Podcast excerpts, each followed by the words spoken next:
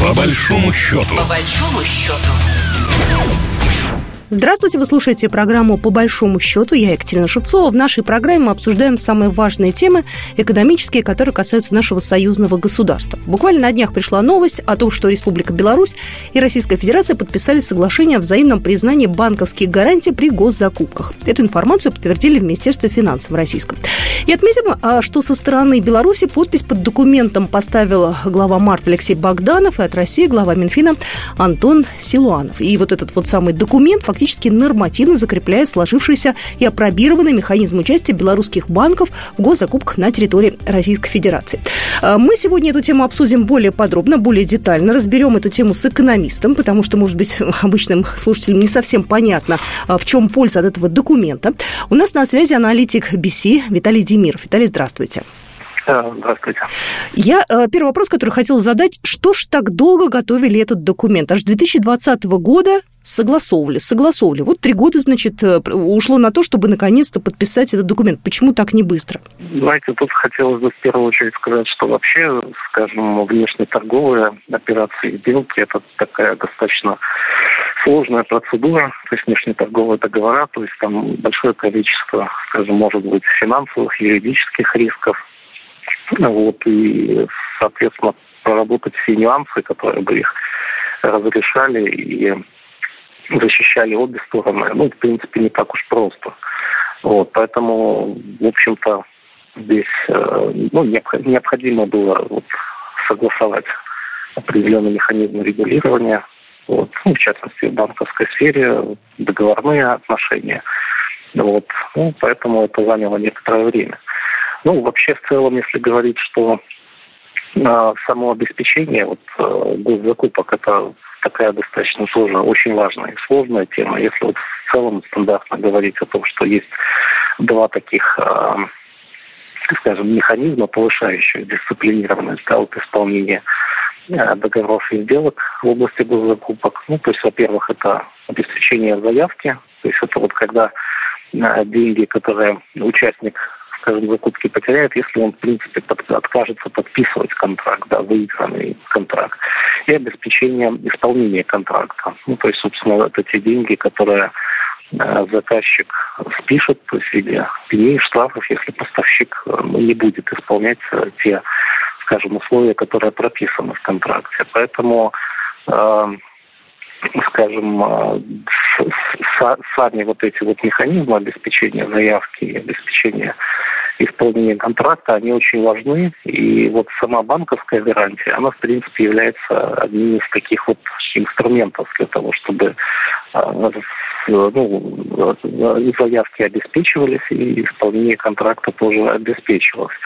Но в частности, если говорить о самой заявке, то есть там речь идет о том, что там речь идет, то есть не все, то есть не обязательно всегда а, должны обеспечиваться заявки. То есть там речь идет о том, что есть начальная цена контракта, то есть и если она превышает, а, по-моему, от миллиона до 20 миллионов российских рублей, вот, ну, в частности, это в вашем законе, да, прописано в контрактных федеральном законе, о контракте. Соответственно, если это превышает эту сумму, то тогда необходимо обеспечение в 0,5 и до 1%.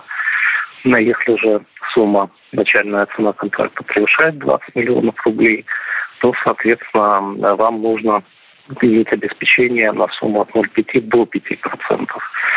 Вот. Но если говорить уже об обеспечении не заявки, а самого контракта, вот вам вообще, независимо от э, начальной цены контракта, всегда нужно вот это обеспечение, и оно может достигать от 5% суммы контракта. Ну, если взять для примера на там какой-нибудь детский садик хочет там, не знаю, питание, да, закупить. Гос- государственный а, детский вот. садик мы подчеркиваем, да, потому что когда мы говорим о госзакупках, это наши да, да, государственные закупки, предприятия. Да, угу. государственный детский садик, да, допустим, хочет закупить э, детское питание на сумму 15 э, миллионов рублей, то есть это до 20, соответственно, ему нужно иметь э, поставщику, да, который хочет поставить это детское питание садику, этому поставщику нужно иметь сумму максимум на 150 тысяч. Да. Естественно, когда речь идет о том, что вам нужно ее, ну, то есть о предоплате, например, то есть такой механизм допускается, вам нужно эти 150 тысяч взять, э, вырвать из оборотки и перевести, Э, заказчику, то иногда это. То есть для того, чтобы эту проблему решить, естественно, на помощь приходит банковская гарантия. То есть вам не нужно изымать деньги из оборотки для того, чтобы их перечислять заказчику. Но при этом нужно, конечно же, заморочиться с тем, что, скажем, выполнять условия требований банков. То есть они частично похожи на те сбор документов, которые реализуются при кредитах, то есть когда вы хотите взять кредит. Там, конечно, еще и комиссию нужно будет уплатить, ну, ряд других требований банка выполнить. Но, собственно, что важно, эта комиссия, это важно ключевое, эта комиссия все-таки меньше банку, да, чем та предоплата, которую вам надо было бы перечислить заказчику, если бы вы не использовали банковскую гарантию. И вопрос, ну, ответ на вопрос, почему это очень важно для нас, э, это важно в том смысле, что если посмотреть вообще на объемы госзакупок, да, то есть они вот у вас в России достаточно велики, то есть они составляют порядка 13 миллионов российских рублей. Э, вот. Тут я даже и, читала, что 13 ну, триллионов рублей, даже триллионов, это вот в 2022 году оборот. Да, да, да. Да, да, да, да все правильно ошибся. 200, 200 миллиардов долларов, если в долларовом эквиваленте, то есть объем госзакупок. Это примерно в 25 раз больше, чем у нас, соответственно, понятно, нам э, интересно, да, участвовать вот э, в госзакупках у вас. И для того, чтобы не изымать деньги из оборотки, нам, э, скажем, нужно использовать механизм банковской гарантии. Но ранее такие банковские гарантии могли предоставлять э, для тех, кто участвовал в госзакупках, могли предоставлять только российские финансовые учреждения. То есть наши не могли. А теперь могут и наши учреждения. Поэтому это действительно является безусловным плюсом. То есть теперь э, белорусский, э, белорусский бизнес может напрямую участвовать. Ну, давайте я сейчас так это попробую попроще это как-то объяснить. Вы меня поправьте, либо наоборот скажете, что все, все верно. Условно говоря, там ага. Э, какой-то белорусский завод, который выпускает, ну, я не знаю, там детское питание, например, может напрямую поставлять это детское питание в наши школы, там детские сады и так далее. Вот как раз вот потому самому федеральному закону 44-му. А раньше э, через кого-то, да, ну, то есть могли, конечно, эти белорусские товары попасть, но через какую-то российскую фирму. А сейчас это будет напрямую, правильно? Ну, если говорить чуть-чуть в другой плоскости, сейчас же все же упрощается, что все эти торги были там электронными и прочее, да, вот электрон, электронные торговые площадки, вот, например, да, угу. мы, с одной стороны, было межправосоглашение, то есть, и, скажем, мы могли участвовать наравне, скажем, да, с российскими поставщиками да, в, в госзакупках, но тем не менее вот де-факто все-таки были ряд технических трудностей, ограничений. То есть нам нужно было иметь э, э, скажем, удостоверяющую подпись, которую можно было получить, если э, белорусское хозяйствующее лицо имело в России иностранное представительство или филиал. то есть если оно не имело, то есть оно как бы вот эту Подпись электронную не могло получить. Соответственно, соответственно, соответственно, фактически, имея вот вроде бы э, возможность торговать, оно не имело возможности торговать. То есть технических условий для этого оно не имело.